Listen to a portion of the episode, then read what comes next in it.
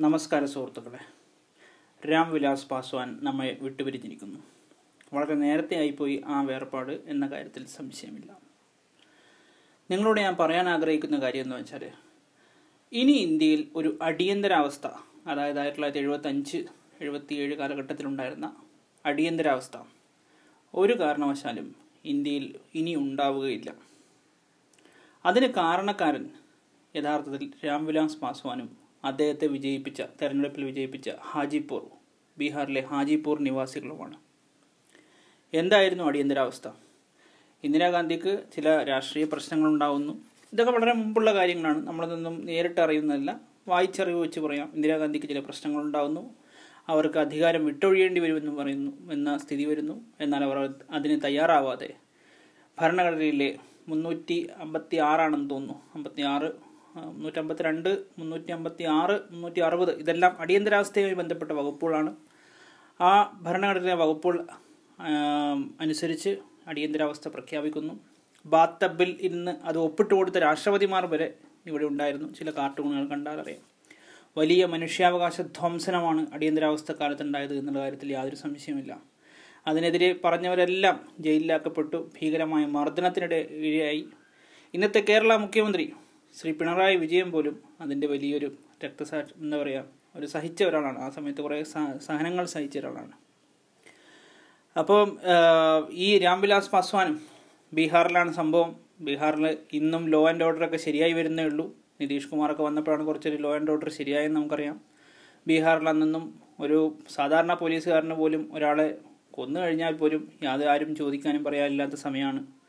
ആ സമയത്താണ് ചെറുപ്പക്കാരനായ രാംവിലാസ് പസ്വാൻ അന്നവിടെ ബീഹാറിൽ അറസ്റ്റിലാവുന്നത്.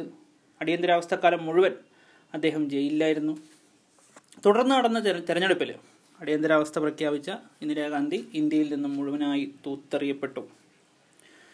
അപ്പോൾ കേരളത്തിൽ അപ്പോഴാണ് ഞാൻ പറയുന്നത് കേരളത്തിൽ നമുക്ക് മനസ്സിലാക്കാം അന്ന് അടിയന്തരാവസ്ഥ പ്രഖ്യാപിച്ച ഇന്ദിരാഗാന്ധിക്ക് ഏതാണ്ട് നല്ല ഭൂരിപക്ഷം അല്ലെങ്കിൽ അവരുടെ പാർട്ടിക്ക് നല്ല ഭൂരിപക്ഷം കിട്ടിയ ഒരേ ഒരു സംസ്ഥാനം എന്ന് വേണമെങ്കിൽ കേരളത്തെ പറയാവുന്നതാണ്. അടിയന്തരാവസ്ഥക്കെതിരെ പോരാടിയവർക്ക് ഒട്ടും വിജയം നൽകിയ ഒരു തെരഞ്ഞെടുപ്പായിരുന്നില്ല. ആയിരത്തി തൊള്ളായിരത്തി എഴുപത്തി ഏഴിലെ തെരഞ്ഞെടുപ്പ് എന്ന് നമുക്ക് മനസ്സിലാക്കാവുന്നതാണ്.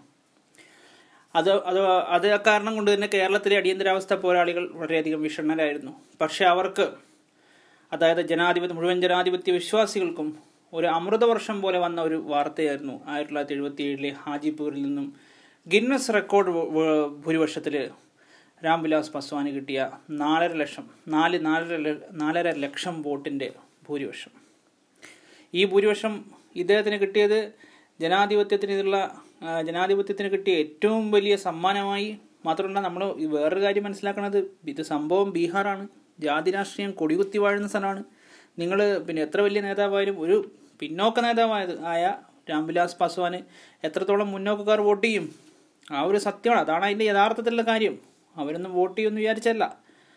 പക്ഷേ ജനാധിപത്യത്തിന് വേണ്ടി ഇന്ത്യൻ ജനാധിപത്യത്തിന്റെ നിലനിൽപ്പിന് വേണ്ടിയിട്ട് അവർ നാല് ലക്ഷം വോട്ടിന്റെ ഭൂരിപക്ഷം കേരളത്തിൽ ഇപ്പോൾ ഈ അടുത്ത കാലത്തൊക്കെയാണ് നാല് ലക്ഷം വരുന്നത്. ഇത് ആയിരത്തി തൊള്ളായിരത്തി എഴുപത്തി ഏഴ് എത്രയോ മുപ്പത്തി മൂന്ന് വർഷങ്ങൾക്ക് മുമ്പാണ് ഈ നാല് ലക്ഷം വോട്ടിന്റെ ഭൂരിപക്ഷം നൽകുന്നത് ഈ ഭൂരിപക്ഷം ഇന്ദിരാഗാന്ധിക്കുള്ള വലിയ താക്കീതായി. ജനാധിപത്യ മുഴുവൻ ഇന്ത്യയിൽ അങ്ങോളമെങ്ങുള്ള അടിയന്തരാവസ്ഥ പോരാളികൾക്ക് ആഹ്ലാദത്തിന് വകയുണ്ടാക്കി. ആളുകൾ വളരെയധികം സന്തോഷിക്കാനുള്ള കാരണം ഉണ്ടായത് ഈ ഗിന്നസ് റെക്കോർഡ് ഭൂരിപക്ഷം തന്നെയാണ്. അത് അതും ഈ അന്ന് പാസ്വാന്റെ വയസ്സ് ഓർമ്മിക്കണം. മുപ്പത് വയസ്സേ ഉള്ളൂ. അല്ലാതെ ദീർഘകാല പരിചയമുള്ള നേതാവൊന്നുമല്ല. അപ്പോൾ അക്കാര്യത്തിൽ ബീഹാറിലെ നിരക്ഷര കക്ഷികൾക്ക് എന്നും നമ്മൾ കടപ്പെട്ടവരാണ്. കാരണം ജനാധിപത്യമാണ് ഇന്ത്യയുടെ ശക്തി. അല്ലേ?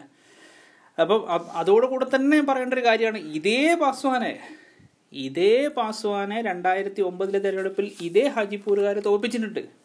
അതാണ് ജനാധിപത്യത്തിന്റെ ശക്തി. നമ്മൾ മനസ്സിലാക്കേണ്ട കാര്യമാണ് അദ്ദേഹത്തെ ഒരു പ്രാവശ്യം ജയിപ്പിച്ചു എന്നുകൊണ്ട് അദ്ദേഹം എല്ലാ പ്രാവശ്യം ജയിക്കുന്നുള്ള കാര്യമില്ല.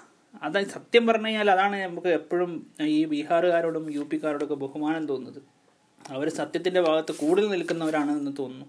എഴുപത്തിയേഴിൽ മലയാളികൾ ശരിക്കും പറഞ്ഞാൽ നിരാശപ്പെടുത്തി എന്നുള്ളത് അവർക്കതിന് മലയാളികൾക്ക് ജയിപ്പിക്കാൻ വേറെ കാരണം ഉണ്ടാവാം. പക്ഷേ അത് ഹാജിപ്പൂരുകാരുടെ അവരാണ് ശരിക്കും പറഞ്ഞാൽ ഇന്ത്യൻ ജനാധിപത്യത്തെ താങ്ങി നിർത്തുന്നത് യഥാർത്ഥത്തിൽ ഇത്തരം ആളുകളാണ് എന്നുള്ള കാര്യത്തിൽ യാതൊരു സംശയമില്ല രണ്ടായിരത്തി ഒമ്പതിൽ സ്ഥിരമായി തോറ്റുകൊണ്ടിരിക്കുന്ന ബീഹാർ രാജഗോപാൽ ഓ രാജഗോപാൽ ഇല്ലേ മുപ്പരെ പോലെ അങ്ങനത്തെ ഒരാളെയാണ് അവർ ജയിപ്പിച്ചത് രാംവിലാസ് പാസ്വാനെ കൊണ്ട്.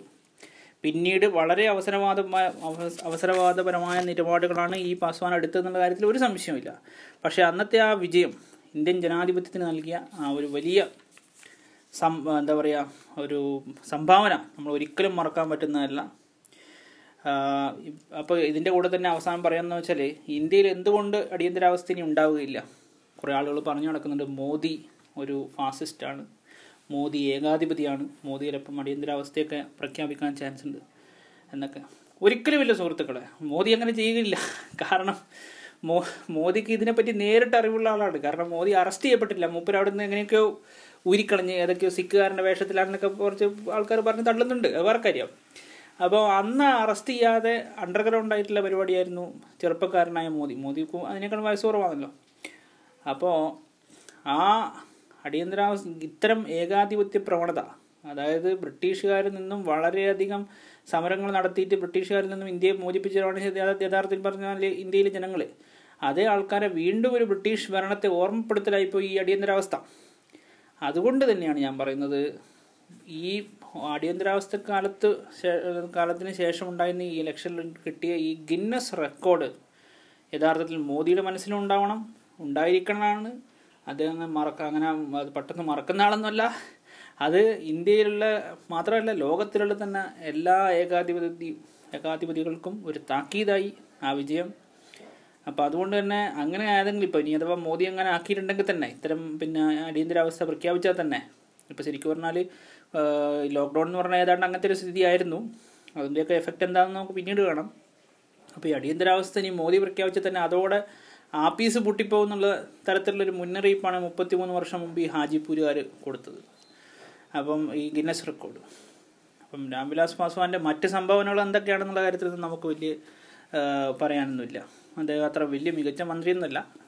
എന്നാലും ഈ ഒരു പോരാട്ടം ജയിലിൽ നിന്നുള്ള അദ്ദേഹത്തിന്റെ ആ ഒരു ചെറുപ്പക്കാരനായി ജയിൽവാസം അനുഭ അനുഭവിക്കുന്നു. അന്ന് അദ്ദേഹം അവിടുത്തെ എം എൽ എ ആയിരുന്നു എന്ന് കൂടെ അറിയാൻ സാധിച്ചു. എന്നിട്ടും അദ്ദേഹം ഈ ത്യാഗങ്ങളൊക്കെ സഹിച്ചു. ആ ത്യാഗത്തിന് ബീഹാറിലെ ജനത അദ്ദേഹത്തിന് പ്രതിഫലം നൽകുകയുണ്ടായി. ആ പ്രതിഫലം നൽകൽ കേരളത്തിലെയും ഇന്ത്യയിലെയും എല്ലാ ജനാധിപത്യവാദികൾക്കും ഒരു അമൃതവർഷം പോലെ അനുഭവപ്പെട്ടു. മാത്രമല്ല എല്ലാ ഏകാധിപതികൾക്കും അടിയന്തരാവസ്ഥ വിരോധികൾക്കും ശക്തമായ താക്കീത് നൽകാൻ വേണ്ടി അദ്ദേഹത്തിന്റെ ആ വിജയം വിജയത്തിന് സാധിച്ചു. അദ്ദേഹത്തിന്റെ വിജയം അദ്ദേഹത്തിന് ആ വിജയം നൽകിയ അന്നത്തെ വോട്ടർമാർക്ക് പ്രത്യേക നന്ദി പറയുന്നു. നന്ദി. നമസ്കാരം.